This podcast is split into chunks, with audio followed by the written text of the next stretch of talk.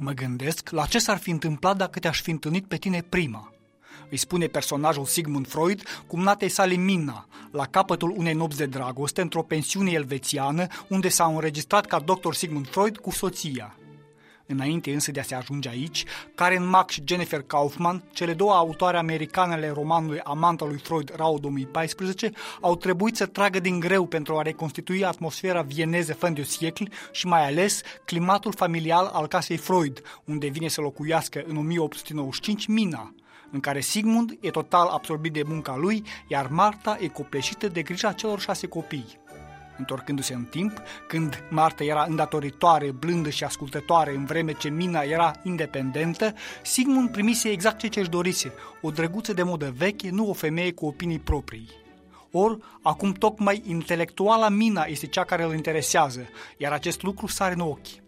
Privirile li se întâlnire pentru o clipă, iar ea se întrebă când anume se schimbaseră lucrurile între ei.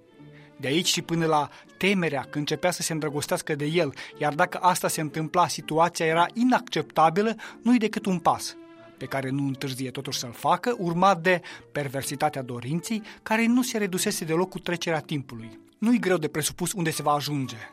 Avea senzația că amândoi hotărâsere asta încă de când se întâlniseră prima dată. Se dăruiră plăcerilor carnale iar și iar.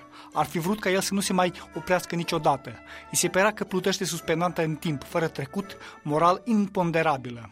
Suntem la mijlocul narațiunii. Mina abia dacă se înfioră gândindu-se că era în luna de miere pe care nu avea să o aibă niciodată cu un bărbat care nu avea să-i fie soț. Și deja personajele o iau pe panta descendentă. Sunt un monstru, își spuse privindu-se în oglindă. Nu se putea abține să nu se gândească la sex. Îi se părea că momentele petrecute împreună cu el fuseseră ca o cufundare într-un vas cu argint, o trăvitor și totuși un dar de la Dumnezeu. Și tocmai atunci când nu mai era ea însăși, devinse altcineva, Mina îi spune de la obraz. Vrei să știi de ce sunt femeile necăjite? Fiindcă bărbați ca tine le spun minciuni femeilor ca mine care sunt suficient de proaste pentru a-i crede. Asta da, sinteză a freudismului. Pentru Radio Europa Liberă, Emilian Galaicu Păun.